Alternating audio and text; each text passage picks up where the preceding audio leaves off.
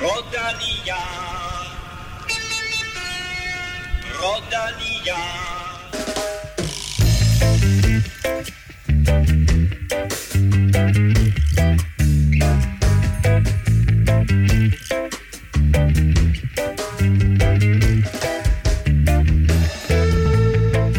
Året er ved at gå på held, og vi kan naturligvis ikke gå ind i 2023 uden at afslutte det flotteste år nogensinde for dansk cykling. Så her er årets sidste udgave af Velropa Podcast, nemlig vores årlige awardshow, hvor vi skal kåre de bedste ryttere og præstationer for 2022. Og med det, velkommen til mine to faste jurymedlemmer, Kim Plesner og Stefan Djurhus. Tak. Tak for det. Øh, Stefan, hvad kommer du til at huske 2022 for i cykelmæssig sammenhæng? Øh, altså lige nu, der kan jeg stadig ikke helt komme over øh, Skelmoses øh, mulige vm Men øh, ej, altså, så, så har der været meget med det her nedrykningsspil, som jeg synes har været rigtig spændende, men men den ting, som jeg tror, så det, det, det her med, at øh, Remco Evenepoel, han er blevet øh, Grand Tour-rytter, øh, da han vandt Vueltaen. Det, det, ja, det er umiddelbart lige det, jeg tænker. Vild sæson af ham, og vi kommer til at tale meget mere Remco i det her awardshow. Kim, der var også sådan et lille stævne i Danmark i sommer. Det kunne næsten ikke være gået bedre. Nej, det, jo, jeg synes, nu, nu tænker jeg sådan lidt tilbage på, da jeg stod nede ved holdbusserne på, det på, ned. på Nørre Voldgade og stod ind under træ for at komme i dækning af alt det pisseøs regnvejr. Og, øh, og så kunne vi have haft lidt mere øh, vind på Storebæltsbroen, men øh, det er hullerne i osten i et, øh, et helt fantastisk Tour de France-start i, i Danmark. Og øh, ja, i det hele taget en helt fantastisk tur, jo, som øh, fik en, øh, en tilfredsstillende vinder. Det må man sige, og ham kommer vi også til at tale meget mere om øh, i dag. Vi glæder os altid over, at der er så mange, der støtter os på tier.dk, og øh, derfor så har vi også et par specielle præmier. Øh, for sidste gang i år, Stefan, der skal mm-hmm. vi have trukket lod om en Europa Cup, men jo også en lille ekstra præmie. Ja, en lille ekstra en, en bog, og det er en uh, signeret Mads P-bog, uh, som, uh, som vi var ude at hente af ham, og uh, den, uh, den smider vi med i puljen. Sådan, så der er en øh, heldig vinder, der godt kan glæde sig til en ekstra lille julegave eller nytårsgave her senere i udsendelsen. Mit navn er Claus Elming. Du lytter til Velropa Podcast, præsenteret i samarbejde med HelloFresh. Vi skal uddele et hav af priser i dag, og sædvanen tro er der både internationale og danske awards. Vores stort anlagte awardshow med plads til 15.000 mennesker i Royal Arena har vi desværre måttet aflyse, Det er en skam. fordi øh, den kommende regering har valgt at holde generalprøve til deres præstation af ministre. Ja. Øh, men du skal ikke snydes for priserne. Øh, vi lægger ud med de internationale priser, og derfor vil jeg nu bede den skarpe jury komme med de nominerede og vinderne af de forskellige kategorier. Vi har meget, vi skal igennem, og traditionen tro, så åbner vi med årets internationale sprinter. Mm. Hvem er de nominerede? Ja, de nominerede var, var øh, egentlig ikke så svært, tænker jeg. Det var, vi har jo nomineret Arno Demare, øh, Fabio Jacobsen, Dylan Krevnevæggen, Jasper Philipsen og så Mads P. også faktisk. Øh, og øh, til gengæld, så havde vi store, store... Store kontroverser omkring, hvem der kontroverser. skulle vinde. Så lad mig spørge, Øh. hvem er vinderen af Velropa Podcast Award Show, årets internationale sprinter? Efter lang tids togtrækning kom vi frem til Fabio Jacobsen. Fabio Philipsen. Fabio Philipsen var det nær blevet, øh, som trods alt vinder 13 sejre. Han vinder en Tour de France, han vinder et EM, og han vinder kørende. Så en Øh, etape i Tour de France. Øh, og øh, Jasper I Danmark, Philipsen i var, øh, ja det er rigtigt, i, øh, i Nyborg. Ja. Og øh, Stefan, du var lidt inde på, at, at Philipsen skal i hvert fald som minimum have en honorable mention. Ja, jeg synes i hvert fald lidt, altså, den, jeg synes, den var lidt tæt, øhm, og, og, og jeg synes, at Philipsen, han har øh, over en, en, den brede kamp, hvis man tager det hele med, måske haft en lidt bedre sæson, øh, og havde to etapsejre i, i turen, og vinder jo selvfølgelig også den på, på Champs-Élysées. Men, øh, men jeg er okay med, med, med Fabio Jacobsen. Øh, men, men jeg tror måske, der, der er lidt af den der skuffelse. Øh, stadig, selvom han vinder øh, vores pris her, så, så, så, så, så tror jeg, han har kunne lidt mere og, og har lidt meget øh, undervejs i, i sæsonen øh, på, på nogle etapper, øh, som har været lidt svære at, at komme igennem. Men, øh, men øh, han har vist, at øh, altså, de, de toppe, som, som, som, øh, som, som han har haft i år, de har også været gode nok til at, til at tage prisen. Vi skal videre til årets internationale enkeltstartsfavorit. Hvem er de nominerede? Enkeltstarts favorit, simpelthen. Altså profil. Nå, ja, men øh, vi har faktisk, eller der, der, der er nomineret en del, og øh, jeg, jeg synes, vi skulle have Tobias Foss med, øh, mest for den der sensationelle verdensmesterskab.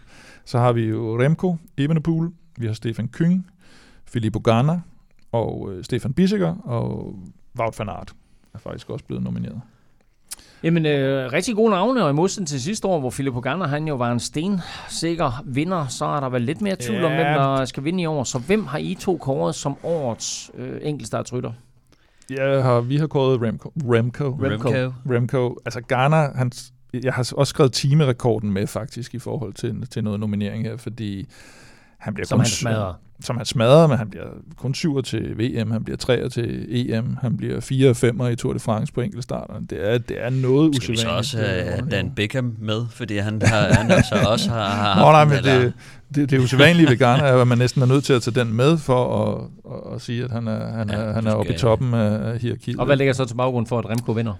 Jo, men han, øh, Han er bedre enkeltstartsrytter, simpelthen. Han gav det Han hele. bliver, han bliver træer til VM, han vinder øh, i Vueltaen, han vinder i, øh, i det belgiske nationale mesterskab, og han vinder i Schweiz rundt, han bliver toer i Baskerlandet, enkeltstarten, toer i Tirreno og vinder Algarve. Så han er, altså, han, han kører kun helt i top på, på, på enkeltstarterne. Ja, jeg synes, Og, han har været skræmmende god på, på enkeltstarten og Ja. vist det over, over hele året. Øh, og, og så, øh, så selvom han ikke øh, tager, tager VM, øh, så, så synes jeg stadig, at han er, han er, han er årets bedste øh, enkeltstartsrytter.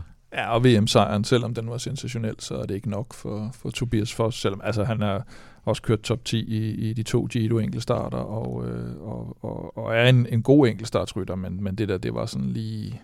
Det var lidt, Jeg skal lige se øh, noget mere øh, af den ja. skuffe fra, fra, fra hans side, og det bliver spændende at se, men jeg tror også, at den, den VM, tror jeg, han får der, kommer på et lidt sjovt år, hvor han er meget mere frisk og har haft meget mere tid til at forberede sig, øh, end, end de andre har haft. Øh, Så, så den, øh, det, det kan være, at, øh, at, at han også har fået lidt foræret på, på ren friskhed og forberedelse, men, mm. øh, men det får vi se. Men, øh, men i år, der er det, der er det Remco.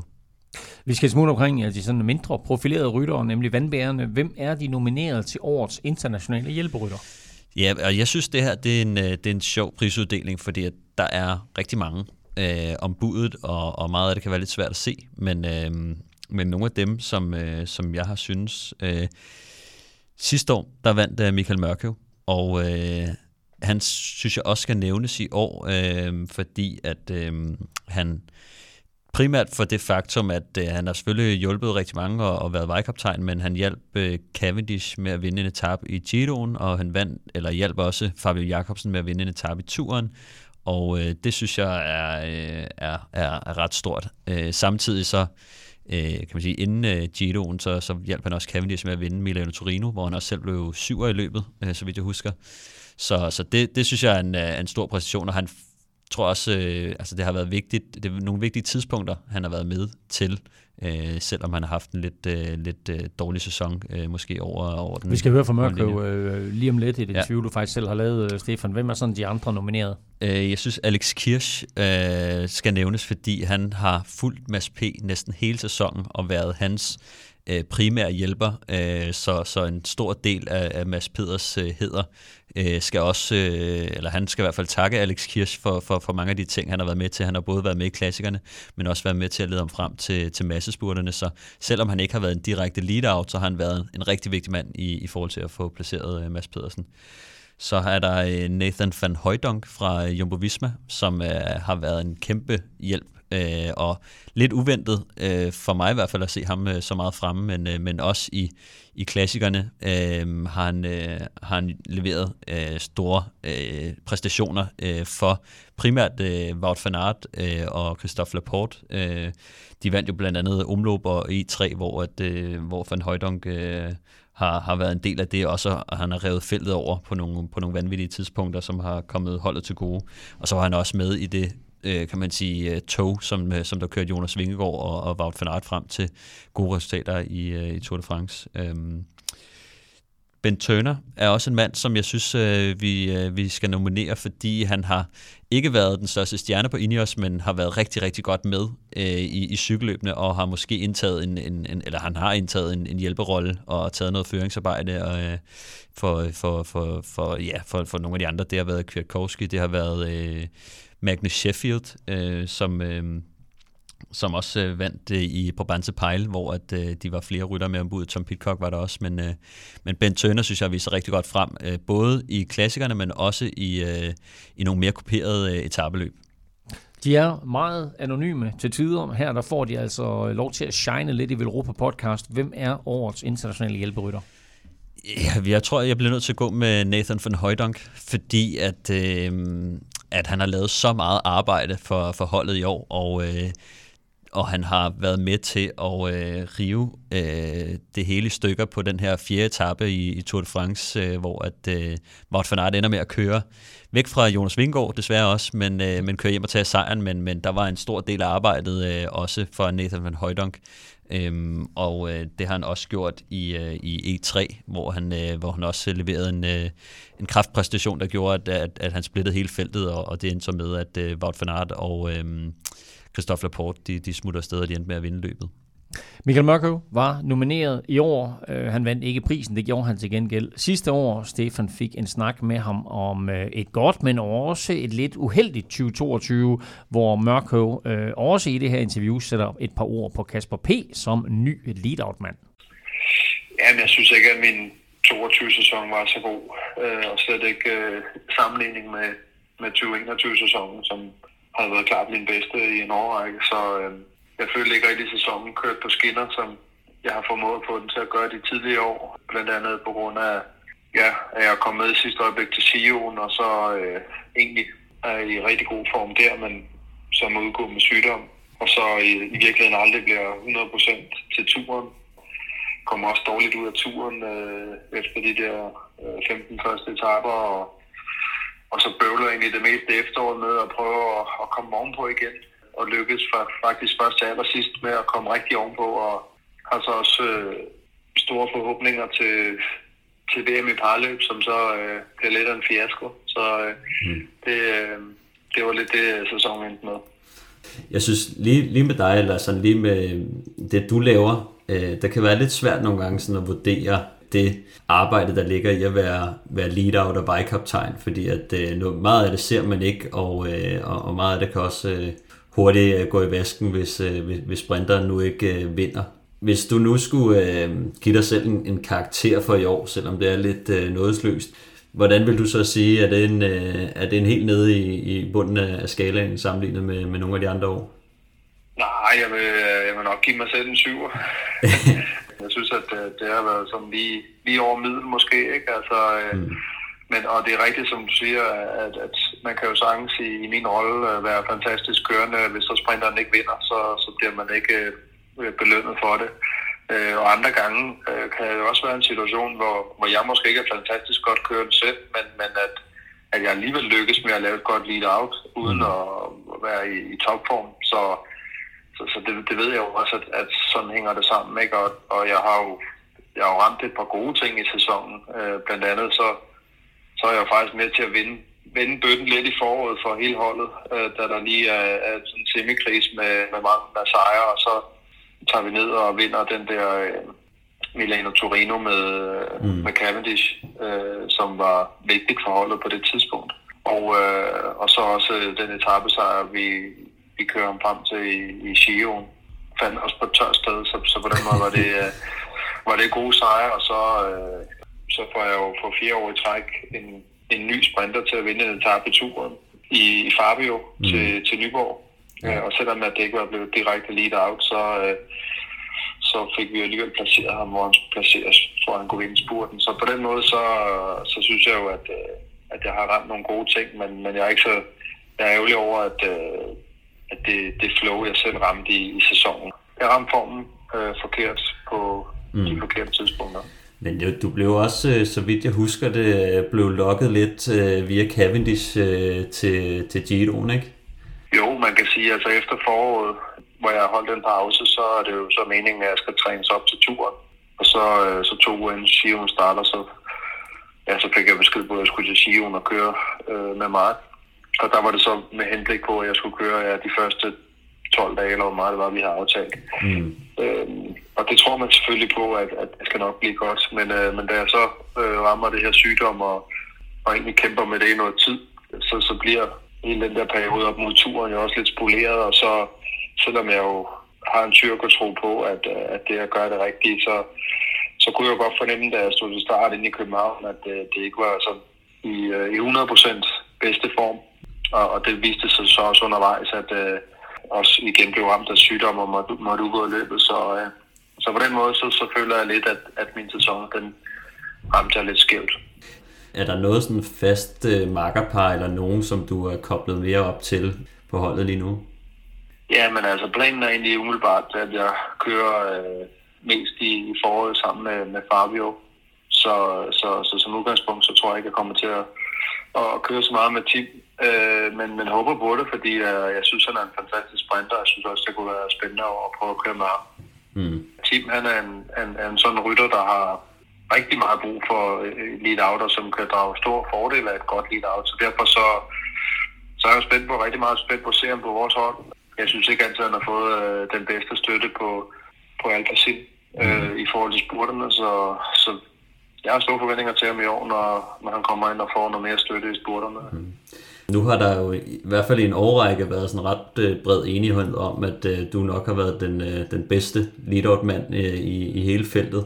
Nu er, nu Kasper P. jo også kommet til holdet, og jeg tror, at der er mange, øh, inklusive mig selv, der sådan tænker lidt over det der med, kan, kan Kasper P. i virkeligheden gå hen og, eller kan man sige, tage lidt over, som, som en af de bedste lead-out-mand, når, når, når du ikke er der længere? Jamen det tror jeg bestemt på, at Kasper kan, og det er jo også derfor, at jeg har peget på som en, en fremtidens mand her på holdet. Mm. Øh, men jeg tror også, han kan mere end det. Så, så først og fremmest, så, så var det jo vigtigt at få ham ind på holdet og få et, øh, et, et kulturskifte for ham selv. Så jeg er ikke i tvivl om, at han nok skal udvikle sig med os, og, og det kan være, at det i starten uh, bliver meget som, som lead out, og den måde, han kommer med i løbende på. Men han har alle muligheder for at vise, hvad han kan, og på det her hold er der ikke nogen, der på den måde bliver holdt tilbage. Så, så for mig at se, så ligger, uh, så ligger det hele på hans fødder. Mm. Han kan bare, øh, han kan bare slå til. til sidst, så, øh, så kunne jeg godt tænke mig at høre dig sådan lidt mere ind til, til off-season her nu. Er der noget, som du sådan her i, i, i nyere tid har, har lagt på i, i forhold til, hvad du, hvad du normalt gør, eller er, det, er, det, er, er du ved at finde ind i, i rytmen øh, og, og ikke ændre for mange ting?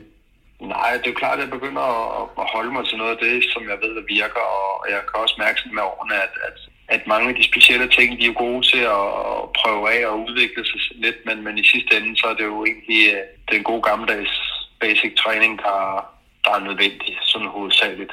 Mm. Øh, men jeg synes også, at det er vigtigt, at, at man som rytter også på øh, mit vedkommende bliver ved med at holde en motivation og en nysgerrighed i, hvad, hvad man kan udvikle og noget af det, som jeg synes de sidste par år er, har gavnet mig, som, som jeg har gjort her i vinterens løb, det er, at jeg begyndt at løbetræne og, og kombinere løb med, med cykling her i, i vintermåneden. Det synes jeg giver en rigtig god styrke, og jeg føler også, det giver en form for måske noget skadesforbygning i, i forhold til, at man får styrket øh, øh knæ og, og knogler. ankler og led og så videre, og knogler. Så, så det er noget, jeg, jeg er blevet rigtig glad for ja, som jeg siger generelt, så, øh, så går vi jo altid og søger efter, hvad, hvad, hvad, kan man sige, hvad der kan udvikle en. Øh, og det er jeg heldigvis glad for, at jeg bliver ved med, fordi det fortæller mig, at jeg stadigvæk øh, laver det rigtigt. Der har været mange spektakulære præstationer i år, men hvilken rytter leverede den præstation, der overskygger alle de andre? Vi skal have de nomineret på banen til årets præstation. Hvem har I nomineret? Ja, vi har nomineret uh, Tobias Foss for den her VM-enkeltstart, vi lidt har talt om. Vi har nomineret Wout van Aert, skal vi sige, for hans uh, Calais, Calais-etappe i, i Tour de France. Vi har nomineret Jonas Vingegaard for, for hans sejr i Tour de France, og vi har nomineret Remco for hans VM-sejr. Og, ja, øh, og, og jeg, vi skal lige sige, at øh, vi har måttet øh, prøve at nuancere den her lidt også, og at det, det, er jo, det skal også være lidt en, en overraskelse Altså, Ja. ja. der er noget... En lidt sensationel præstation. Ej, det er måske, øh, det behøver ikke nødvendigvis være en overraskelse, men der var måske en præstation her blandt de her fire, som var så overraskende, så det trods alt bliver årets præstation. og jeg vil faktisk ja. Ja. sige, at her på falderæbet, jeg vil også sige, Så vinderen? Pogacars sejr i Strade Bianca kunne man også godt have taget med som en, en præstation. Det var også Det var han får lov at køre på den der grusnedkørsel dernede. ja, det, var, det var bare, hvor han bare fik lov at tage sejr. hvor han bare fik lov Ja. at køre. Øhm, nej, jeg synes, den er, den er svær, Mm. men øh, vi blev begge to enige om, at øh, Tobias Foss, øh, enkeltstart, var sindssygt. øh, ja, altså, øh, og det som jeg synes, der også gør det, øh, selvom han har, han har haft et specielt år, hvor det ikke gik så godt i starten, og han nok har fået lidt mere øh, frihed og forberedelse, så er det nok, når man kigger på de folk, der var til start, altså øh, der var alle næsten alle dem, der, der skulle være der. Ikke? Altså, øh, så der var Kyng, som han jo lige slog med, med to sekunder. Ganner øh, leverede jo så ikke lige den, øh, det, som vi, vi plejer at kende ham for, men, men alle sammen øh, var der stort set. Remco. Og øh, Remco selvfølgelig. Mm. Øh, så så at, at, at tage den øh, foran alle de andre største, det, øh, det, var, øh, det var en vanvittig præstation og, øh, og ret sensationelt. Så, så det, den, det er det, der lige får kickeren. Det er sensationen i det simpelthen. Så hey, alle jer, der lytter med op i Norge, her var der en lille award Norge. til Heja Norge. Her var der en lille award til jer fra Velropa Podcast. Vi skal fra Foss til quiz.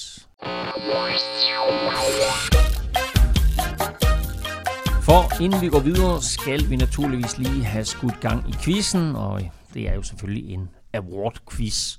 Øhm, vi har allerede fundet 2022-mesteren, så der får du en lille award der, Stefan. Det gjorde du jo tidligere på året. Så havde vi vores øh, nyhedsudsendelse her øh, for et par dage siden, og der vandt du faktisk, Kim. Men det her, det er altså endnu en mulighed for øh, Det er få... en top, top skat. Det, det, ja, det er en top, top skat. Det er en revanche, revanche mulighed.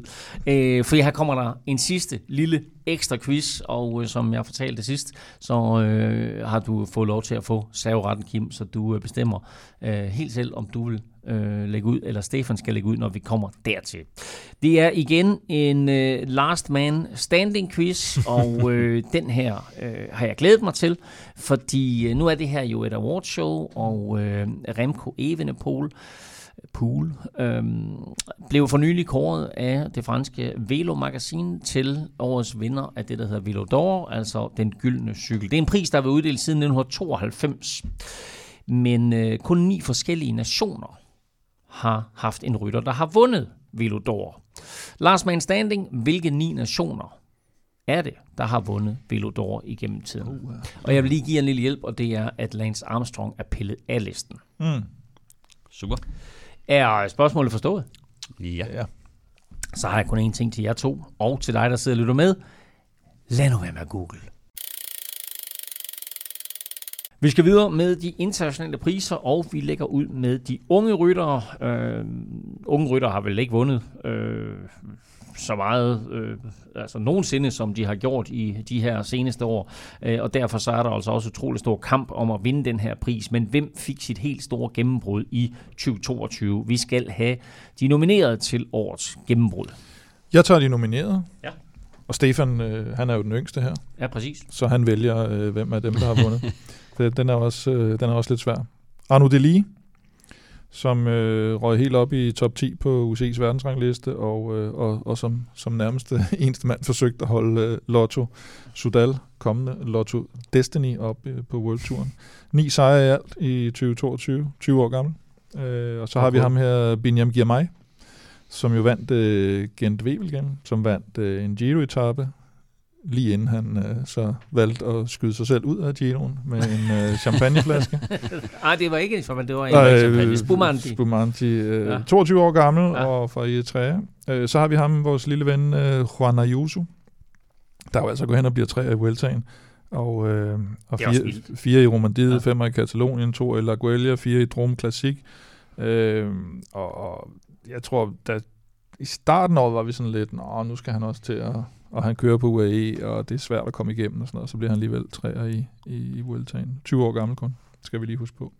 Og, øh, og så har vi jo ham, vores unge ven, øh, Magnus Sheffield, øh, halv, øh, halv amerikaner, halv, øh, Mm. halv nordmand, og øh, som vinder på Banse og vinder, vinder Dan- eller ikke vinder Danmark rundt, men bliver, bliver toer i, i Danmark rundt. Så jeg synes også, han er...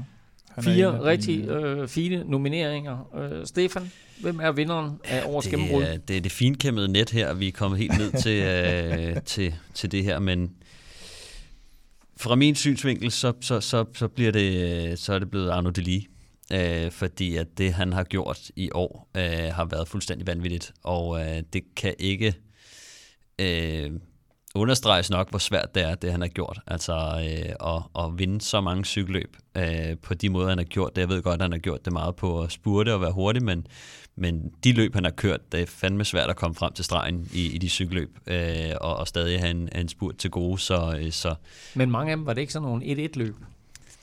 jo, de er ikke nemme. altså, Nå, og øh, det, Nej, specielt ikke i, i den her sæson, hvor alle jo skulle ned og høste point i de, i de Ja, løb. jeg synes, det har været en, en svær sæson, hvor at konkurrencen også har været større i de løb. Øh, og, og selvom jeg også synes, at, øh, at det, som øh, Gemay har, har gjort, øh, er, er imponerende, og Ayuso er meget spændt på at se øh, Øh, fremadrettet. Øh, nok mest spændt på at se fremadrettet af, af de her navne, men, øh, men lige på præstationen, øh, der, øh, der, der er det øh, øh Arno Delis for, for, for, for mig i hvert fald. Løbsprogrammet så jo øh, lidt anderledes ud i år end normalt med øh, blandt andet øh, Paris-Roubaix to uger efter øh, Flandern rundt, men i 2023 der er vi tilbage ved normalen. Til gengæld så bliver VM jo så kørt lige efter Tour de France, men øh, det taler vi meget mere om til den tid. Nu skal vi først og fremmest have kåret årets klassikerrytter. Hvem er de nominerede? Øh, de nominerede er øh, Matej Mohoric, som øh, vinder San Remo og desuden bliver øh, 4 i E3, 5 i Roubaix og 9 i gent wevelgem Wout van Aert, der vinder omløb og vinder E3, og bliver 2 i Roubaix og 3 i Liège-Bastogne-Liège. Stefan Kyng er også med, har ikke Kræver det helt store. aldrig noget jo. han, bliver, han har i hvert fald en masse topresultater. Og så måske lidt overraskende i den her kategori, uh, Tadej Pogacar, der vinder Strade Bianche, vinder Lombardiet, bliver 5 i Milano Sanremo, 4 i Flandern og 12 i Flesh Wallonne. Van der Poel, når jeg tænker tilbage på sæsonen, så tænker jeg sådan lidt, han havde lidt en lortesæson. han øh, vinder Flandern, han vinder Dvars Dor Flandern, han bliver 4 i Amstel, han bliver 3 i Milano Sanremo, han bliver 9 i Roubaix. Det er jo helt, øh, det, det, det er meget vanvittigt. godt for en lortesæson i hvert fald. Det er også det, det der med, at han, var, han forcerede det lidt tilbage øh, efter en skade, og så gik Ja. ja. det meget godt, og så knækkede han lidt i, i Giroen og Ja. Turen, ikke? Og så har vi øh, Dylan van Barle, som jo blev et i Roubaix og to i Flandern. Øh, til gengæld havde han ikke sådan super mange andre resultater end, øh, end en 8 i, i E3, men for ham, der var det, der var det sikkert rigeligt. Øh, Hmm. Dylan Tøns gør det faktisk også meget godt, vinder Flesh Wallon og, og kører, kører top 10 i, i både Amstel, Brabantse, Liège, Bastogne, Liège og Flandern. Og så Remco har vi jo også med. Når man vinder både Liège, Bastogne, Liège og San Sebastian, og desuden bliver 6'er i Brabantse, så, så skal man Og også så er der en eller anden lille endags løb, der hedder VM, som han også tog sig af. Ja, det kan man sige, og jeg var også lidt i tvivl, om man sådan skulle tælle den med som en, en klassiker, men øh, jeg gjorde i hvert fald det, at jeg tog både øh, Ardenner og, og brostensklassikere med. Det kunne man jo også splitte op og sige, hvem er den bedste brostensrytter. Mm. Men hvis man ser hen over det hele, så, øh, så er jeg sgu bange for, at, øh, at Pogacar faktisk måske øh, vinder den Jamen her pris. lad os høre, hvad, hvad juryen Ja, er kommet altså, frem til. Hvem øh, er, hvem er årets internationale klassikerspecialist? Jamen, det, det er Pogacar. Øh, Mm. mærkeligt nok. Øh, selvom at jeg synes, at også, altså, Lombardiet er selvfølgelig også en øh, klassiker, det er også et monument. Øh, Det er det, og Men, øh, hvis du kan vinde så forskellige løb som, ja. Som Strade, øh, Lombardiet, og så den fjerdeplads, han får i Flandern, er jo egentlig en anden plads. Ja, det er der, hvor han bliver Altså, lukket lidt ind. De, de, eller, ja, de begynder ja. at sidde og, og, og snakke, ja. og Ja. så kommer Madouar og Van Barle op. Så det at, at, at køre det, altså, det, det, det er helt vanvittigt, den måde, han kører det der på. Og det viser, hvor sindssyg en rytter han er. Altså, i, men øh, det, det var en anden plads. Men, øh, ja, det var, en, det var faktisk bare en anden plads. det er sikker Så, på, at øh, Skelmose, han, øh, han godt også Men altså, Den- en, en, en fabelagtig sæson af Pogacar, hvor der var 16 eller 18 sejre, han tog, ikke, hvilket er fuldstændig vanvittigt. Jo, og det er også vanvittigt at tænke på, ikke, at vi betragter ham som en etabeløbsrytter, og så Han kan bare godt lide at køre cykelløb, og han jokede jo også det der med, at han ville stille op i Roubaix og lade et billede ud og sådan noget, men, øh, men det, var, det, var, det var selvfølgelig fake. Men han har allerede nu sagt også, at øh, jeg, jeg kører Flandern igen i, i 23, fordi han kan bare godt lide at køre, køre cykelløb. Det tror jeg, Jonas er glad for at høre. Men øh, ja, er han øh, årets klassiker, specialist eller rytter øh, Pogacar? Sidst, men ikke mindst, så skal vi have kåret den bedste af de bedste. Hvem markerer sig stærkest i 2022? Kort sagt, hvem er årets internationale rytter? De nominerede, Kim? Skal jeg tage de nominerede? Øh, de behøver ikke så meget præsentation, og jeg tror også, de fleste sådan er klar over, hvad de, hvad de har lavet i løbet af året. Øh, men øh, Jonas Vingegaard kender de fleste nok. Han vandt et løb nede i Frankrig. Remco. Evenepoel vandt jo Vuelta VM Liège. Og så Pogacar, som vi lige har kåret til, til klassikerrytter, han, han vinder jo så også, ud over de her klassikere, ud over at blive to i turen, så vinder han UAE-tur. Han vinder Tirreno Adriatico, og øh, han vinder Tour Slovenien, han vinder klassi- man kan godt kalde den sådan semiklassikeren over i Montreal. Mm-hmm. To virkelig, virkelig hårde løb der, og bliver to i Emilia, og vinder så lige tre Valle Vardesine, før han vinder Lombardiet. Så, øh, så den synes jeg faktisk også er svær, og øh, det eneste, jeg var sikker på, det var, at Jonas Vingegaard ikke vandt den faktisk, til trods for den øh, Ja, men store, tror, store altså, uanset hvor, hvor, hvor rød-hvide øh, vi er ja. her, og hvor meget klaphat vi sidder og, og, og klapper med, så må vi bare sige, det Tadej Pogacar har gjort i år, det Remco Evenepoel har gjort mm. i år, det er fuldstændig vanvittigt og meget, meget imponerende. Hvem af de to øh, bliver kåret til årets internationale rytter her i Velropa Podcast Award Show? Det gør, det, gør, det gør Remco, er vi blevet enige om. Ja. Fordi den her triple med Liège, Bastogne, Liège, VM og Vueltaen, at den er, den er simpelthen for sindssyg. Og, og så den måde, han vinder både Liège, Bastogne, Liège og øh, VM på, hvor han bare kører fra dem langt udefra. Og det med, at han kommer og vinder den her Vuelta, efter der har været sået så meget tvivl om, at hans, øh, om han kan køre en Grand Tour. Sætter han dem også lige, lige på plads der, ikke? Så, så den tager det simpelthen af to rytter, som jo ellers er, altså de er jo helt lige vil jeg sige, i det der. Ikke? Altså, du kan ikke, det, det er jo sådan smag og behag, og hvad vægter du højest, og, og så videre. Ikke? Men, men øh, lige præcis den triple der, den, øh, den, den tager prisen. Og dermed har vi altså årets internationale rytter, Remco Evenepoel. Vi skal have fundet årets sidste vinder af en Velropa Cup, øh, og øh, vi, vi fortsætter naturligvis med uddelingen af Velropa Cup'er til næste år, og også andre fede præmier. Og vil du deltage i lodtrækningen, så er det nemt at være med, og samtidig støtte os på tier.dk. Beløbet er valgfrit, og du donerer hver gang vi udgiver en ny podcast, og når du så donerer, så deltager du altså løbende i lodtrækningen. Og som sagt, så er der jo ikke kun en kop i dag, men også en signeret Mads P-bog i spil. Stefan, vi skal have fundet årets sidste vinder. Det skal vi, og øhm, årets øh, sidste vinder har øh, været med i lidt over et år faktisk, kan, kan jeg se. Og øhm, han hedder Claus Toft. Sådan. Sådan. Bum. Ja. Jamen øh, Claus, fedt navn. Toft. ligesom Martin Toft. Ja. Godt kørt, godt gået, godt støttet. Tusind tak og kæmpe stor tillykke med din nye kop og din nye bog, Mads P's øh, biografi, signeret naturligvis. Husk, at vi for alle vores lodtrækninger gør det på den måde, at for hver femmer, du donerer, der får du et lod i puljen, så jo større beløb, jo flere lodder, og dermed større chance for at vinde. Du finder en link både på velropa.dk og på tier.dk. Mange tak for støtten til alle gennem hele året, og naturligvis tillykke til Claus Toft. Vi har uddelt de internationale priser, nu skal vi også have uddelt de danske priser. 2022 var et øh, helt vildt år for øh, dansk cykelsport med masser af sejre, og så et Tour de France med start på dansk grund, der vil gå over i historien. Vi lægger ud med årets danske gennembrud. Hvem er de nye unge stjerner? Kim, nomineret? Nomineret er ja, ung og ung, men uh, Alexander Kamp bliver nok glad, hvis vi stadigvæk synes, han er ung. Øh, han har jo været lidt, øh, lidt, lidt sådan sen om at få det her store gennembrud, som jeg faktisk synes, den her femteplads i Amsel var i, i årets sæson. Træerne i Britannia Classic. Øh, virkelig, virkelig godt felt, der var med der. Og så DM-sejren oveni. Så, øh, så det synes jeg faktisk var lidt af et gennembrud i en, øh, i en relativt sen alder, hvis man ser på de to andre nominerede. For det er jo Mathias Skelmose, som uh, får sin sejr det var jo meget af året gik jo med den her med, hvornår får han den her sejr. Ja. Og det var sådan, at nu kørte han top 10, og han havde så også mange top 10 placeringer. Øh, så fik han den her både etape og, og samlet sejr i Luxembourg. Vi husker ham måske også for det her, jeg kan faktisk ikke engang huske, hvilket løb det var i, hvor han øh, styrter ud over en skrant og, og bare står og siger, jeg skal bare have min cykel, og så, så skal vi videre. Var det Giroen? Nej, det tror Nej. jeg faktisk ikke. Øh, og, så bliver, og, og så husker vi ham for den her tredje plads efter Quintana eller Philippe i Tour de Provence og, øh, og jeg spiller en træer i Danmark rundt, og så Stefans øh, Marit her med, med, at han jo han, han skulle have været på podiet til, til, til VM, og, øh, og ender med en, øh, en tiende plads. Kører 8 i San Sebastian, og, og jeg kunne snart blive ved. Og så har vi jo Sebastian øh, Changizi, Kolse Changizi, som bliver toer i U23 øh, Gent Wevelgem, tre i Fyn rundt, vinder etaper i Flæst Syd, fredsløbet, toer til U23 DM, får den her stagiaire-kontrakt med, med Kofidis, og, og får så også den her øh, Pro-Team-kontrakt med Cancellators nye tutor, tutormandskab. Og, øh, og får to andenpladser og andenplads i pointkonkurrencen i Tour de l'Avenir. Så det, det er også lidt af et, øh, et gennembrud, må man sige. På, Kamp, Skelmose og Kolse Changisi. Mm. Hvem er øh, årets, øh, hvem står for årets danske gennembrud? Det Stefan? gør Amager-drengen. Har der været fusk i er, afstemningen øh, der? Der har været fusk i... Eller i, ta- i stemmeoptællingen? det tror jeg, det Ja. tror jeg. Men, så, du, så du øh, vinder selv. Ja,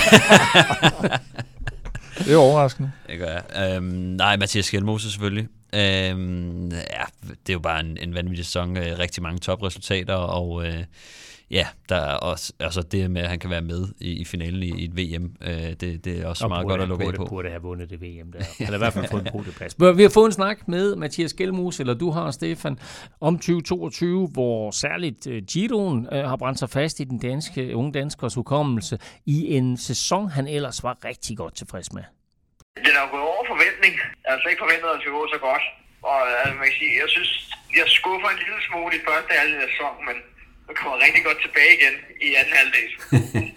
Så øhm, hvis du nu øh, skulle være din egen sensor, hvilken karakter havde du så givet dig, hvis, øh, hvis du var i skolen? Og det, er det er en tier, vil jeg sige. En god tier. En god tier. Hvis man så lige kigger ned på sådan, øh, kan man sige, hele sæsonen, hvad føler du så selv har været den største læring? Og det er, det er Giroen været, 100 procent. Alt det, lærte i Giroen med at, at lide og, og bare komme igennem, selvom det gjorde pisse ondt, det, det tog jeg med mig videre resten af sæsonen. Ja, men det lyder jo meget simpelt. Øh, er der nogle øh, nuancer til, til det? Øh, nej, altså jeg tror bare, at, at jeg havde det så dårligt i og jeg skulle bare kæmpe for alting, at, at jeg bare, jeg lærte, at, at uanset hvor dårlig jeg havde andre dage, så har jeg næsten altid været sikker på, at jeg har haft en dårligere dag i Giroen. Så der var, der var noget med, at man ligesom fandt ud af, at der var et dybere lag til, til den lidelse. Ja, lige præcis. I forhold til den her off-season her, jeg er sådan lidt nysgerrig på, fordi at du er, du er stadig en, en ung rytter, måske stadig øh, i gang med at finde ud af, sådan, øh, hvordan du skal træne og måske tilføre nogle nye ting, men er, er der nogle ændringer sådan, i den måde, du går til træning på, eller er begyndt at gøre nogle nye ting i forhold til kost, eller, eller er der nogle ting, du sådan, øh, har lagt på sådan i, i den her offseason? Nej, ikke rigtigt. Jeg har slappet lidt mere af, synes jeg. Jeg har ikke øh, taget så meget i byen og været ude drikke så meget. Og det er egentlig mest, fordi jeg bare ikke har haft overskud til det. Jeg var så smadret efter sæsonen mentalt, at jeg bare har brug for, jeg havde bare brug for at slappe af. Hvordan, øh, hvordan føler du så nu? Altså er du ved at være øh, frisk igen og, og øh, kigger frem mod, øh, mod næste år? Jeg er fuldt motiveret igen. Jeg tog lige en lille måned af cyklen, og det var det, det jeg havde brug for, for lige at komme tilbage. Jeg skulle rigtig snart, at jeg begyndte at cykle, så, så var det pisse fedt. Jeg skal lige høre dig om en ting, fordi at, øh, jeg har lige snakket med, med Michael Mørkøv, og en af de ting, han sagde, det var, at han, øh, han var begyndt at løbetræne. Og øh, nu så jeg jo sjovt nok dig ude at løbe en tur herude på Amager. Er løbetræning noget, som du altid har gjort, eller er det også noget, som du sådan har bare koblet lidt ind, fordi du skulle træne lidt ud over cyklen? Nej, det, det er egentlig noget, jeg, jeg altid har gjort. Jeg, jeg har gjort det lidt mere øh, i år. Øh, ikke noget sådan bevidst. Men altså, jeg synes bare, jeg synes, det er meget sjovt at løbe. Mm. Øh, man, man kommer ud på en anden måde, og så, så har man også en anden grund til at købe nogle flere gadgets, ikke? øh, Har du klarhed over, hvordan, øh, hvordan det ser ud næste år, eller, eller i hvert fald hvilken rolle, som, som du har på holdet? nej, ikke rigtigt. Altså, jeg, vi har ikke rigtig haft nogen møder på den måde endnu, og jeg tr- tror, det har jeg på december-træningslejren. Mm. Men, men jeg håber da, og føler da også, at jeg har taget et step op øh, på rigtig mange øh, parametre. Mm. Øhm, altså, nu må vi se, at det, det er sportsdirektøren, der har ordet i sidste ende, og, og så kan man ikke gøre så meget efter det. Øhm, men jeg håber da, at jeg har taget et skridt op i hierarkiet. Hvis du kunne, hvis du kunne vælge en Grand Tour næste år, øh, hvis der nu var, var frit valg på alle hylder, hvad for en har du så taget? Altså, så håber jeg, at jeg kører turen. Jeg har selvfølgelig ikke kørt den, men den, jeg håber, at det er bedst for mig, og så... Og jeg kan rigtig godt lide at køre i Frankrig, så jeg håber, det bliver turen. en af de ting, som øh, vi skal også skal snakke om lidt her i, i næste podcast, det er øh, sådan, hvem der har gjort det, det bedst i år, og jeg tror, du er i hvert fald et varmt navn til, til årets øh, overraskelse. Men jeg kunne godt tænke mig at spørge dig, om du havde et øh, frækt bud på, hvilken dansker, der bliver årets overraskelse næste år. Ja, altså jeg, jeg har to bud. Ja. Vandal, den ligger lige til højre benet, ikke? fordi han kørte så godt sidste på sæsonen. Og så tror jeg også, altså nu bor jeg på værelse med, med Asbjørn Helmos, øh, og har set, hvordan han træner. Mm. Og hvis han holder den mentalitet hele året, så, så tror jeg, han kunne blive rigtig farlig. Godt at høre fra Mathias her, øh, Stefan. Øh, han nævner selv Tour de France, og det har han også gjort de andre gange, vi har haft ham med i Velropa podcast, og han er jo fuld af ambitioner og så videre. Er det realistisk for ham at køre en top 10 hjem? Ja, eller først grund til, at jeg spurgte ham om det, var fordi, at han tidligere har sagt, at han ikke havde lyst til at køre Tour de France øh, med starten i Danmark. Og det overrasker mig ret meget. Så fik han jo sin debut i Giroen, øh, som sikkert også var planen. Men, øh, men ja, altså, øh, jeg synes at det er realistisk, at øh, han kan komme med, fordi at øh, de har ikke så meget fokus på, øh, på klassementsryttere øh, øh, på hans hold øh, lige nu. Øh, de, de har sagt farvel til nogle ryttere, og det eneste, de sådan set har tilbage, det er Chicone og Bauke Mollema. Og, øhm, det eneste? Hvad? Bauke? Ej, hvad? Nej, ikke det eneste. Det, som jeg, det, det, jeg mener, det er, at hvis man ser på nogen, der nok stadig er over, i, over ham i hierarkiet, mm. øh, så er der i hvert fald to ryttere, som jeg kan se, at han kan komme til at, at clinche lidt med. Men, øh, men jeg synes bestemt, at øh, det, det er muligt øh, for ham, specielt hvis han leverer en, en, en god, øh, en god forsæson. Og han har de to ting, der skal til for at blive en god øh, etabeløbsrytter, nemlig han kan køre opad, og han kan køre en god enkeltstart, og det bringer os videre til den næste pris, vel sagtens det, man kan kalde den mest ensomme af alle priser, nemlig årets danske enkeltstartsrytter. Vi har jo masser af dygtige ryttere i, i den her disciplin, selvom det ikke er blevet til helt så mange sejre i år, som vi måske er vant til. Så hvem har I nomineret? Ja, det er rigtigt. Jeg synes, vi, vi plejer at være lidt, lidt forkælet i den kategori, og faktisk have en række ryttere, som, som også Kort og Vingegaard og sådan nogle, som ikke er decideret enkeltstarts specialister, men som gør det virkelig godt. Uh, vi har nomineret Mathias Norsgaard for, for hans øh, spektakulære DM, som uh, han, han, han startede ud som enkeltstartsrytter, har så været lidt væk fra det og, og vinder så det her DM. Vi har uh, Askren, som bliver fire på Tirreno enkeltstarten. Normalt igen en uh, super enkeltstartsrytter får sæsonen lidt spoleret i år af sygdom og skader. Mikkel Bjerg gør det faktisk okay, øh, bliver 4 ved EM, 14 ved VM og, øh, og kører også øh, en, en top 10'er hjem i, i Tirreno. Kort øh, bliver 7 på den afsluttende Giro, øh, bliver 2 til DM og øh, 11 på, på turens øh, Københavner indledende enkeltstart, 6 i Danmark rundt. Mads P. Øh, kører også normalt bedre, var lidt skuffet over sin 6. plads på den indledende tur, men, øh, men kører også nogle hederlige resultater hjem. I, men har man læst hans bog, så finder man ud af, at han var hammerende syg, og nærmest lige ved ikke, at han stillede op. Så det er ja. sådan en af de sjove historier, der kommer frem i bogen. Og, øh, og vi snakkede jo også med ham sidst om det her forventningspres, som, som måske mest var lagt, eller var også lagt af ham selv, fordi han jo selvfølgelig sagde, jamen, øh, jeg kører for at vinde, og jeg kører for trøjen og alt det her. Mm. Øh, men, men måske også var talt en del op i pressen. Vingegaard bliver jo 7 og 2 i, i Tour de France også, men, øh, men okay. Stefan har en lidt, øh, en lidt overraskende Overraskende ja, vinder måske? Det ved jeg ikke. Jeg, måske. jeg, jeg, jeg er fuldstændig... I et år, hvor... Øh, jeg er enig i vinderen. Ja, men det er sådan set også, for det er, et år, det er et år, hvor der ikke rigtig er nogen, der sådan smadrer helt så, igennem. Så hvem er altså, vinderen? Hvem er årets danske enkeltstartsrytter? Det øh, synes jeg er Mathias Norsgaard.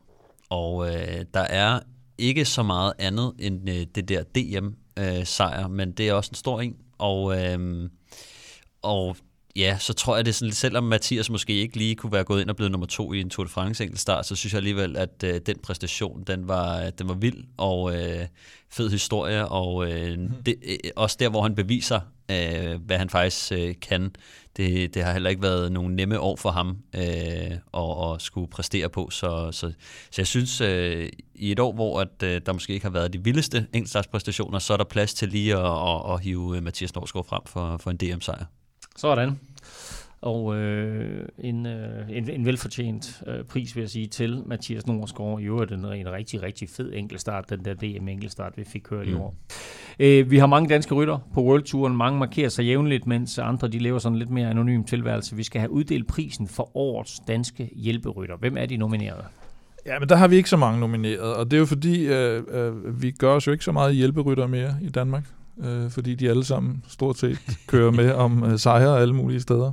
Men øh, jeg synes, vi skal nominere de, de to største navne, vi har i de kategorier, som jo er Mørkøv, som vi har været, øh, som vi har været inde på tidligere også. Øh, at, øh, at selvom han jo heller ikke synes, at, at hans sæson måske har været øh, den bedste sæson, han har haft, så er han stadig med helt op i, i toppen af, af, af og internationalt også, ikke kun, ikke kun på dansk jord. Og så Chris Juhl, som, som jo bare er den her rytter, som, øh, som får de her mange starter i de her store forskellige løb, fordi at deres sportsdirektør ved, hvad det er for en indsats, de får hver eneste gang fra ham. De ved simpelthen, at de kan stole på ham. Han, han gør meget øh, sit arbejde øh, lidt uden for... Som ikke nødvendigvis bliver set, og så ser man ham alligevel ja, lidt ja. fremme i feltet, ikke? Du ved, øh, hvor, hvor, hvor der er mange, der, ja. der bakser lidt med det, ikke? Og jeg tror, altså det er heller ikke, fordi vi, vi kunne også nominere rigtig mange andre. Øhm, altså Frederik Vandal for eksempel på, på borerholdet har, mm. har også øh, været med i rigtig mange cykler, hvor han har skulle været hjælperytter og gjort et godt stykke arbejde. Øh, det har vi også hørt fra nogle af de andre danske rytter, der har sagt, at øh, når han har siddet i front, så er det gået mm. virkelig stærkt. Øhm, sådan et type som Kron, øh, Andreas Kron, har også været med og, og, og hjulpet øh, blandt andet Gilbert til at, at vinde, øh, vinde nogle cykelløb i sin øh, sidste sæson. Mm. Øhm, så, så der er flere, men, men, øh, men hvis man skærer det helt ind til benet, øh, så, så er det nok de to, og ja, vinderen, det er nok øh, Michael Mørkøv. Øhm, som vi også øh, har nomineret jo til, i, i, I, den i den internationale kategori, så, så vi må nok øh, desværre hellere gå med ham. øh, Hvorfor desværre? Uden, ja, bare for, for spændingens skyld kunne det have været sjovt, men overraskelse. men øh, men øh, ja, så, øh, så, så det bliver Michael, og, og som sagt øh, før også, øh, det, de, de præstationer, han har været en del af, øh, de har været ret store og, og vigtige. Så årets danske hjælperytter er Michael Mørkøv, og med hensyn til Andreas Kron, hvis du så vil høre et frisk interview med ham, så lavede Stefan et i den her uge, og det kan du høre i vores forrige podcast. Vi skal til øh, en meget, meget hurtig kategori, nemlig årets danske sprinter. Og øh, vi har jo flere rytter, der kører rigtig stærkt, når de sådan kan sniffe målstregen. Hvem er jeres nominerede? Ja, men der, der er heller ikke så mange nomineret, og det så, har så mest med at gøre, at der var vi ikke så meget i tvivl om, hvem der skulle vinde den i hvert fald. Øh, og der har vi nomineret Mads P., Magnus Kort og Emma Norsgaard. Kort og godt. Kort, kort, kort, kort og godt. godt. Øh, ja. Men øh, hvem er så vinderen? Hvem er årets danske sprinter? Det var vi ikke så meget i tvivl om. Mads Pedersen. Man, man vinder tre etapper i, i Vueltaen. Og, og en enkelt tur. Og, en, ja, det var så ikke lidt, så meget. Der og, skulle han ikke engang spurgt så meget. Men, øh, men det, han det, vandt det, på en anden måde. Ja, han vandt på en anden måde. Og det, og, og men er, Magnus, er, det, er den bedste rene sprinter, vi har, ikke øh, Emma Norsgaard? Ah, det, altså, hvis du sætter de to op mod hinanden, så tror jeg ikke. Så tror du, Mads vinder? Så tror jeg alligevel, Mads vinder. Men øh, det skal vi nok passe på med at, at, at, ja. at komme. Det, der kommer man i uføre, har jeg hørt, eller har jeg lært af John McEnroe. øhm, hvad hedder det? Ej, Mads er øh, også, hvis man sammenligner kvinder med kvinder og mænd med mænd, så er Mads P. jo øh, vinder af den der helt klart i år. Emma Norsgaard, jeg mener, vandt hun ikke sidste år, vores, øh, årets sprinter? Det, jo, det, det, det burde hun Der vandt hun jo... Der hun har ikke vundet helt så meget i år. Nu Nej, lige præcis. Mine, og så har hun vundet et par andre store løb. Ja. Men, øh, så, men Mads har trods alt markeret ja. sig hele sæsonen. Der har været lidt flere sejre på, på, på Masses øh, ja. side. Aftensmad. Stressende indkøb i ulvetimen. Ingen tid til et hjemmelavet måltid. Med Hello Fresh er oplevelsen anderledes. Du får enkle opskrifter og lækre retter, som hele middagsbordet elsker. Skræddersy din måltidskasse på hellofresh.dk. For friskende enkelt. Nu skal vi snakke mad og måltidskasser, og faktisk en forbedring af det tilbud, vi længe har haft her i Europa Podcast, for nu kan du spare hele 765 kroner, hvis du vil prøve Hello Fresh, også selvom du har prøvet Hello Fresh før. Det her er jo et awardshow, så lad mig høre jeres bedste ret fra det forgangne år. Forgangne år? Ja. Nå, for satan. er det Jamen, det, er jo, det, jeg har jo, øh, jeg har jo nu, har, nu har jeg lige pludselig, med mad, der har jeg jo korttidsudkommelse, skal ja. jeg regne med. Men, du har For jeg har, men ja. jeg har simpelthen fået sådan nogle gode, øh, i den her uge, der øh, Emil og jeg, vi lavede den her... Det er top of mind, det her. Ja, men det er det. Nej, men det, hvad hedder den, øh, jeg tror, den hedder asiatisk laksegryde. Ja øh, som var sådan lidt øh, spicy, noget ingefær og noget chili og noget, noget halløj, og så, øh, ja, så laks, ikke overraskende, ja. men den var sat med godt nok god. Godt. Og så var det bare, jeg lavede til mig selv her i, jeg tror faktisk, det var i går, den der svinemørbræd med champignon sauce. Ja. Siger du mørbræd? Skal jeg sige mørbræd? Er, er du også typen, der siger er mørbræd? fra Jylland, så siger man mørbræd. Okay, men, jamen, jeg, jeg er lidt, lidt Ja, der er mange, der siger mørbræd. Ja, men jeg er mere på stilas Det er jo og Det er ligesom stilas. om, det er at fordi- det, så er D'et lige pludselig blevet Men det er fordi, stumt. det er fransk jo. Så siger vi mørbrad. men øh, det er ikke det, der er pointen her. Nej. Pointen det er, jeg, at der er jo til to portioner. Og det er fint nok, når man er to. Og så er der nogle gange, hvis det virkelig er godt, og jeg bare laver det alene, så tænker man jo, du kan lige glemme lidt til, gemme Ja. lidt til senere. Og så er det væk. og så er det væk. Så får man lige spist to gris. portioner. Åh, oh, det er gris. Nå. Det er nemlig Har vi gris. en vinder? Det er det. Øh, Har vi en grisemørbrad. Øh, ej, jeg tager sgu laksegryden. Okay. Det, det, det tager jeg. Og så vil jeg sige et godt tip. Ja. Et godt tip, jeg har. Jeg har øh, sådan en Sonos ude i køkkenet. Det der med musik, når man står og laver mad. Og faktisk kan jeg specielt anbefale Bob Marley. Bare gå ind og øh, Bob Marley Greatest Hits. Så står man lige, du ved, så står man lige og vipper lidt, når man laver maden der, ikke?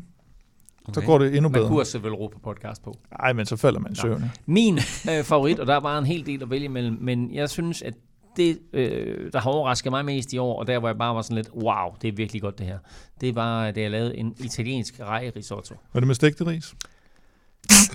Det er ikke sjovt, det der. Nå, der skulle man have været til NFL aften det var- søndags for at forstå Det var det. en intern. Nå, også Vi den. sidder inde i stuen, så siger Kim, var der noget med, at du havde ris på komfuret? Og så var det bare, shit. Og så var der bare røg, røg i hele køkkenet og brændte ris. Var det ikke også, det var Kim, der havde brændt din, uh, din Ja, ødelagt komfur komfur, nu har jeg fået nyt komfur. Så, men uh, nej, min, min favorit i år var italiensk rej risotto. Stefan, Jamen, der er kun én. Der er kun det er den cremede perlecouscous. Uh, det, det- er, det kan ikke være anderledes. Det kan ikke være anderledes. Det kan det bare ikke. Sådan. Jamen, uh, det var også et, uh, nærmest et viralt hit, vil jeg sige. var øh, forventet. Hello Fresh er super lækkert. Alle ingredienser kommer i afmålte portioner, så der er ingen spild, og det er super nemt at rydde op, og nogle gange så kommer man jo til at spise det hele selv. Øh, så prøv Hello Fresh nu. Brug koden VELOROPA22, så får du altså de her 765 kroner i rabat din første måned. Du kan faktisk godt finde det her tilbud andre steder, men bruger du koden VELOROPA22, så støtter du altså podcasten her. Og så må du meget gerne dele koden med venner og bekendte, så gå ind på hellofresh.dk og brug koden VELROPA22. Og som noget nyt, så har vi lavet en genaktiveringskode til dig, der allerede har prøvet HelloFresh, men ikke har brugt det siden cykelsæsonen sluttede. Gå ind på HelloFresh og brug koden RETUR Veloropa, og det er ikke RETUR med OU, men bare RETUR, R-E-T-U-R, RETUR Veloropa, så får du 30% rabat hver uge på de tre første kasser. Jonas Vingegaard. Hårdt, hårdt arbejde betaler sig. Vingerne blev foldet ud på Col du Granon, og han er etapevinder. Og i gul trøje, mine damer og herrer. Nu skal vi til en af de priser, hvor vi godt kan nominere en stribe rytter for deres præstationer i år, men vinderen er givet på forhånd. Ikke desto mindre, så skal vi lige have de eller den nomineret til prisen for årets danske bjergrytter. Ja, der er en nomineret. Der er en nomineret. Ja. Ah, men ja, der har vi ikke flere. Jo, jo. Men øh, det, jo, vi kan godt nominere... Hvad skal vi nominere? Fuglsang kan vi nominere. Skilmose? Cecilie Utrup kan vi nominere. Og så Ja, der. Og så Jonas Vingegaard. også Jonas Vingegaard. Ja, Ja. tak. Og vinderen som årets danske bjergrytter er... Mm, ja, det er svært. Stefan, tager du den? der har været meget debat. En af de, Ej, en af de kan- kategorier, hvor der ingen debat har været. Jeg tror, øh, den, er, den er klokkeklar øh, Jonas Vingegaard, den her. Så, øh, så det, det er også derfor, at det, det er så svært at nominere øh, så mange andre, fordi det vil være Nå, sådan men lidt altså snyd. nominering kan man også, altså det er også, det er også, hvad skal jeg sige, en eller anden form for, for, øh, for ros, eller øh, Ja. så videre, for, for, for en flot præstation, præ, præ, præstation, vil jeg sige, for en flot sæson, øh, og nogle flotte præstationer. Ja, men som... Øh, som Nå, men altså, det, øh, det, er jo lige meget, om der er en sikker vinder. Vi skal jo stadigvæk nominere nogen, så jeg, jeg, synes, øh, jeg synes, det er dejligt. vi hylder ikke sekundære placeringer øh, her i podcasten. Nå, det er der og ikke. Så, øh, og det, det gør man heller ikke. der er ikke så sådan- mange. Der er ingen, der husker nummer Nej, to, vel? Så, så øh, nominerer vi jo i kun en i alle kategorier fra nu af.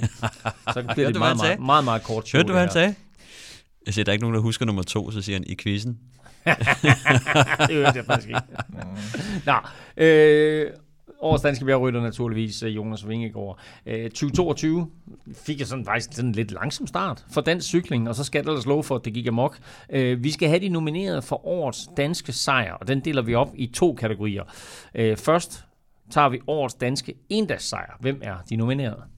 Ja, en dags eller etabeløbsejr, ikke? Eller etab, etabeløbsejr. Etappesejr. Etappesejr, ja. Øh, De nominerede er Magnus Kort, der vinder 10. etape Tour de France. Jonas Vingegaard vinder 11. etape Tour de France. Mads P. vinder 13. etape af Tour de France. Hvad skete der på 12. etape? Der var ikke en dansker, desværre. Det er helt Det var vanvittigt. vanvittigt, ja. Og øh, Cecilie Utrup på tredje etape af Tour de France Femme. Femme? Fem. Undskyld. Ja. Og øh, Det er de fire nominerede. det er de fire nominerede. Ja. Og hvem er, hvem er vinderen? Jeg tænker Jonas Vingegaard. Jeg tænker også Jonas Vingård. Den er svær at hamle op med Granon. Ja, den, den, den var vanvittig. Det var det. Det var det bare. Det var, det var knockout i, i Tour de France der, ikke? Jeg synes ikke, den der kort sejr øh, på toppen, var det ikke Mount, han vandt, øh, hvor Jo, men- men, han øh, på en eller anden måde får hævet alt det sidste ud af sig selv, og så får det vundet. Jeg synes jo, de tre andre er også helt vanvittigt gode etappesejre på hver deres Men måde. Granon er bare specielt. Granon er, er, er bare svær. Og, Og det var det, der, naturligvis det også, der, øh, Det var også lydklippet, vi hørte der med Jonas Vingegaard før. The moment the race was won. Og så til øh, årets danske etabeløbsejr, som jo nok også giver sig selv lidt, så derfor så skal vi... Øh, nej, jeg vil gerne have, at vi faktisk nævner øh, de nominerede her, mm. for Mhm. jeg synes, det, jeg synes, der er mange imponerende præstationer imellem. Hvem er de nominerede til årets danske etabeløbsejr? Stefan, den tager du. Skal jeg tage det nominerede Ja, tag de nominerede.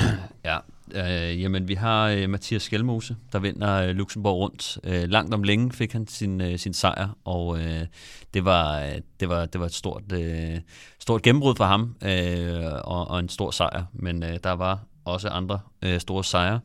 Øh, Mads P. han vinder pointtrøjen i Vueltaen, er, er også ret vild øh, med, med de etapper, han også øh, får, får skrevet til sig undervejs, øh, særligt øh, i den sidste halvdel af løbet øh, skruede han lidt op for, for blusset, øh, så, så den, den var også øh, vanvittig.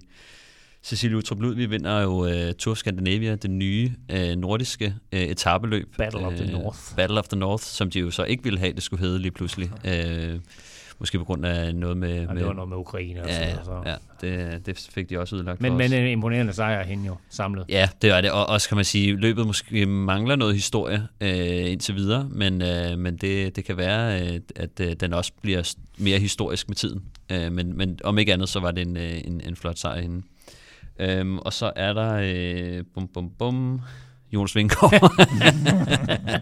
der, øh, der, der, der vinder turen selvfølgelig. Ja, og lad os bare få øh, røbet vinderen. Årets danske etabløbsejr går til. Ja, men det går til Jonas igen. Sådan. Ja. Ikke nogen tvivl der. Uh, jeg må sige, altså igen i 2022, der har danskerne markeret sig med både flot kørsel og, og imponerende udbrud og spurtsejr og etappesejr, og så altså den her samlede tursejr til, uh, til Jonas og også den grønne trøje Vueltaen til Mads. Men hvem leverede den største præstation? Hvem leverede den, altså årets danske præstation? Hvem er de nomineret? Ja, der har vi jo, øh, hvad skal man sige, øh, kombineret lidt her i den her, hvor vi siger Magnus Kort. Det var ikke, ikke, ikke nok med, at han vandt, øh, at han vandt øh, en etape i turen, men han holdt jo også den her prikket bjergtrøje i, i, en, i en uge. Og så, så synes jeg faktisk måske, at du skulle være med på listen også. Fordi hvad? Fordi jeg ikke styrede For det dit øh, løbsinterview med Magnus Nå, Kort. Magnus, ja, det var voldsomt. det var en voldsom stor Ja, præstation, synes præcis. jeg. Øh, Gå tilbage og lyt til Sønderborg-etappen der, hvis man vil høre en, øh, en reporter løbende forsøge at lave et interview. og, øh, og så Mads P. med det her øh, tre gange Vuelta, point trøje og turetappe, det, det er jo også en, øh, altså det er jo nærmest hans, hans, hele hans år, der er en præstation. Øh, Cecilie Utrup, der vinder både en turetappe og Scandinavian Tour, men, øh, men så har vi ham her, Jonas Vingegaard, der, der vandt Tour de France.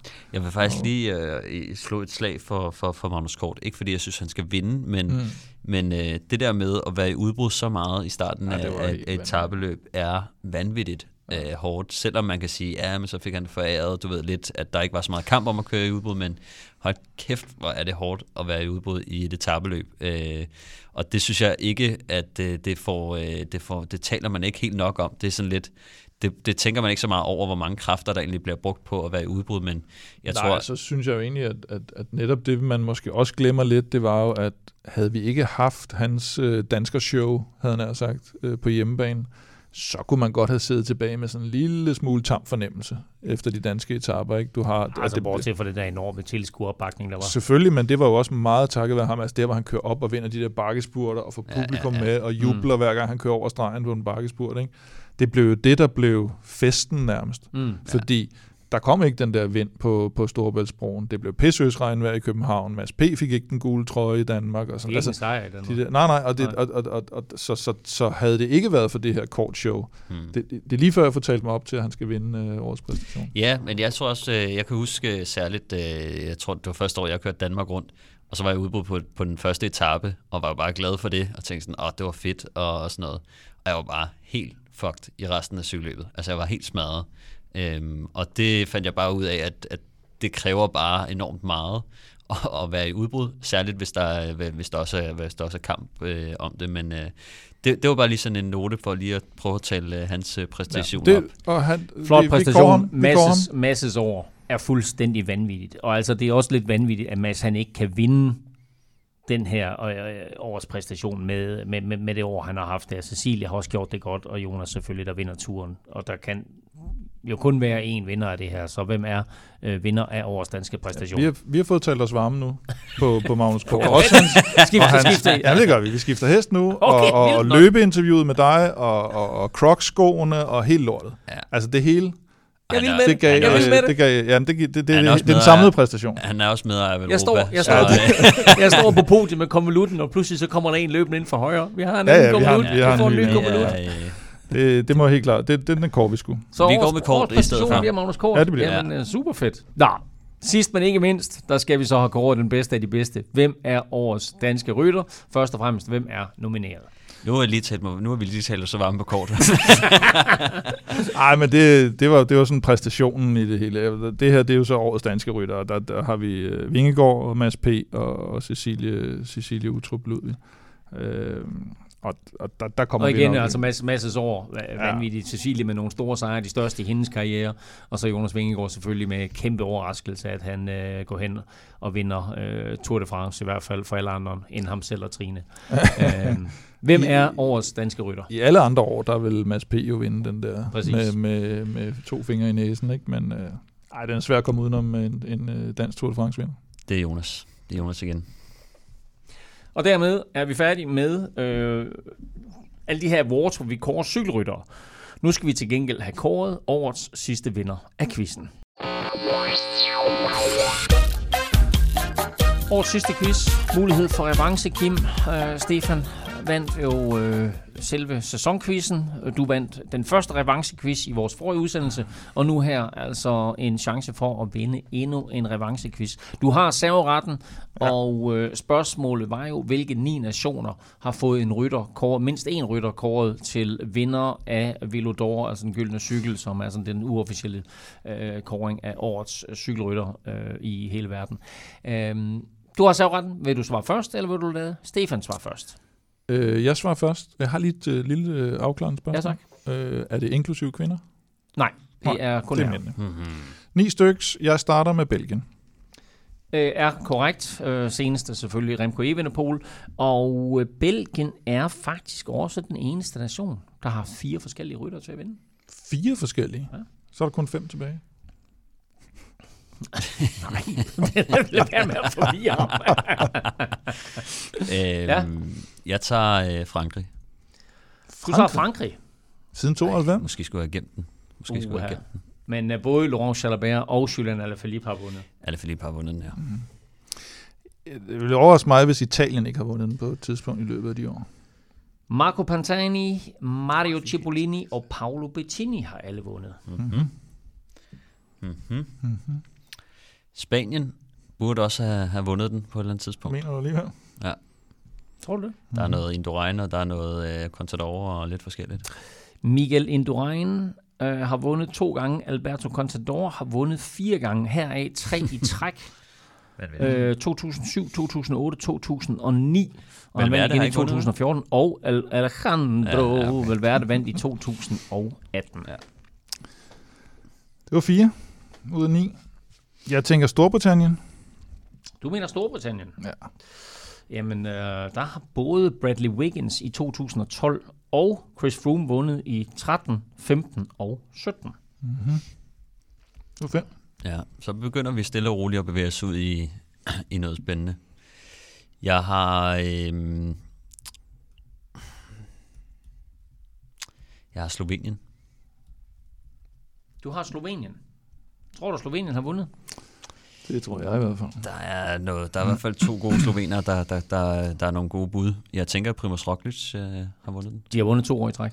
Ja. Uh, Primus Roglic vandt i 2020, og sidste år, der vandt Tadej Pogacar. Nå, okay, ja. Det var seks, så er der tre tilbage. Nu begynder det at blive noget lort. Øh, for helvede, mand. Jeg har lidt på fornemmelsen, at Schweiz har vundet. Ja, hvem skulle det være? Det kan være Cancellara, det kan være Tony Rominger. det kan også være, at de ikke har. Tony Rominger vandt i 1994, Cancellara vandt i 2010, så det er Nå. rim, rimelig skarpt. Det, er det var rimelig rigtigt. Så plukker jeg lige hurtigt og sætter presset tilbage. Slovakiet. Slovakiet. Ja, da Peter Sagan har vundet den der. Du mener, at uh, Peter Sagan har vundet? Ja, det har han. Han vandt i 2016.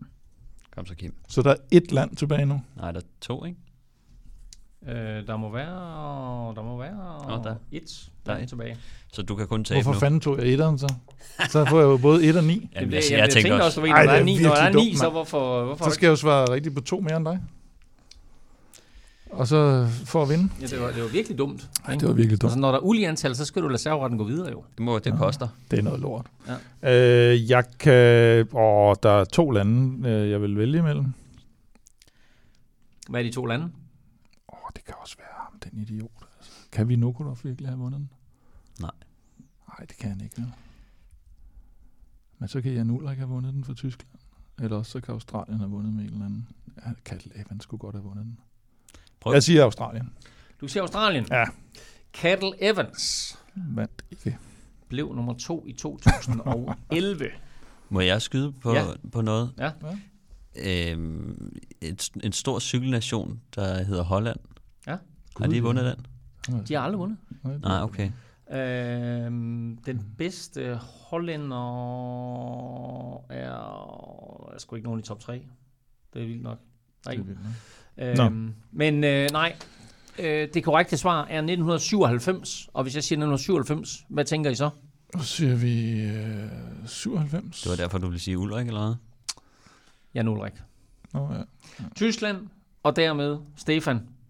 Så napper du faktisk. Gud, ja, jeg var sgu da, jeg var lige sad der og 10, snakkede. øh, nej, nej, men jeg var der 10, øh, jeg tænkte sådan, Ulrik 92, var han stadigvæk med der? I Ja. Jeg var, jeg var et år 10 øh, bagud, eller hvad skal man sige? ja. Han vandt, Selvfølgelig vandt, Den er god med dig, 97. du. Stefan, du, øh, du vinder revanchekvisten Ah, den- her. Sådan. Så, øh, Så er vi tilbage. Minimum uafgjort fik jeg der. dermed, øh, dermed slutter vores lille awardshow med, at du får awarden som øh, årets øh, Jeg quizvinder. har snart ikke plads til dem længere. For Camille. Skal en større kamin.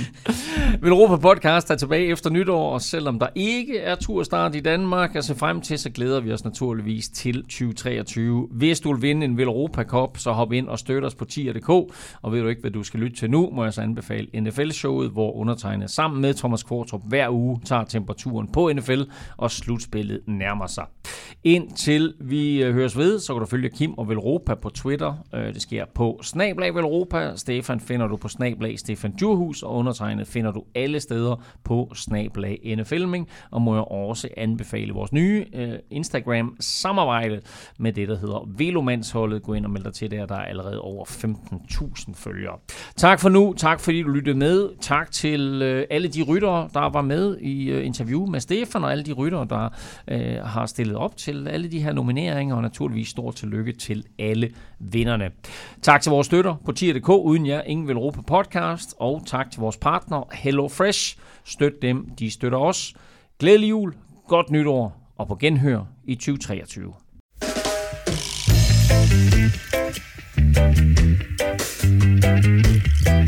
Thank